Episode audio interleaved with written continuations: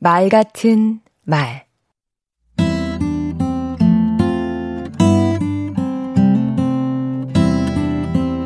안녕하세요. 강원국입니다.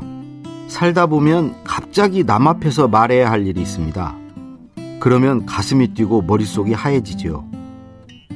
한 번은 노무현 대통령께서 광복절을 앞두고 경축사 내용에 대해 토론을 하자고 했습니다.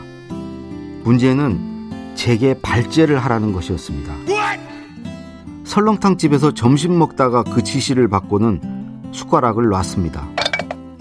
아, 청와대 생활도 여기까지구나. 저 같은 울렁증 환자가 대통령 주재위에서 발표라니요. 그러나 결국 발표를 했습니다. 어떻게 했느냐고요? 먼저 왜 떨릴까 생각해 봤습니다. 잘 보이고 싶은 욕심, 내 수준을 들킬지 모른다는 두려움, 이 두 가지 때문이었습니다. 욕심과 두려움, 그것부터 내려놨습니다. 있는 그대로 보여주자. 어쩔 수 없지. 내 수준이 그런 걸. 또 하나 떨리는 이유는 반응이 좋지 않을까 봐서였습니다. 이건 이렇게 생각했습니다. 이 사람들 청와대 떠나면 다신 볼 일 없다. 이분들 평가가 어떠하든 내가 죽고 살 일은 아니다. 무엇보다 다 자기 살기 바쁘지 내 말에 그다지 관심 없다. 그랬더니 불안이 진정됐습니다.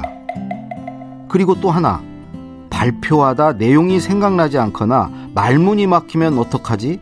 이것이 걱정됐습니다. 이건 제 주특기인 준비와 연습으로 극복했습니다. 발표 원고를 글로 완벽하게 써서 외웠습니다. 내용은 제가 가장 잘하는 것에 집중했습니다. 내 얘기를 하자. 홈그라운드에서 놀자. 원정 경기 하지 말자. 그리고 운전하면서 산책할 때 잠들기 전에도 반복하고 또 반복해서 연습했습니다. 그렇게 해서 겨우 발표를 마쳤는데요.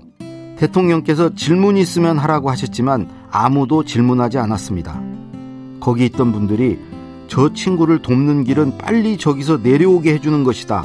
아마 이런 생각을 한 것 같습니다. 제가 시종일관 천장을 보고 말했거든요. 요즘에도 말해야 할 때마다 되뇌는 주문이 있습니다. 이번에 못하면 다음에 잘하면 돼. 그리고 못하면 어때? 이 또한 지나갈 것이고 나 또한 사라질 것인데. 강원국의 말 같은 말이었습니다. 그냥 말하세요. 욕심도 두려움도 미련도 없이. 다만 성실하고 진실되게.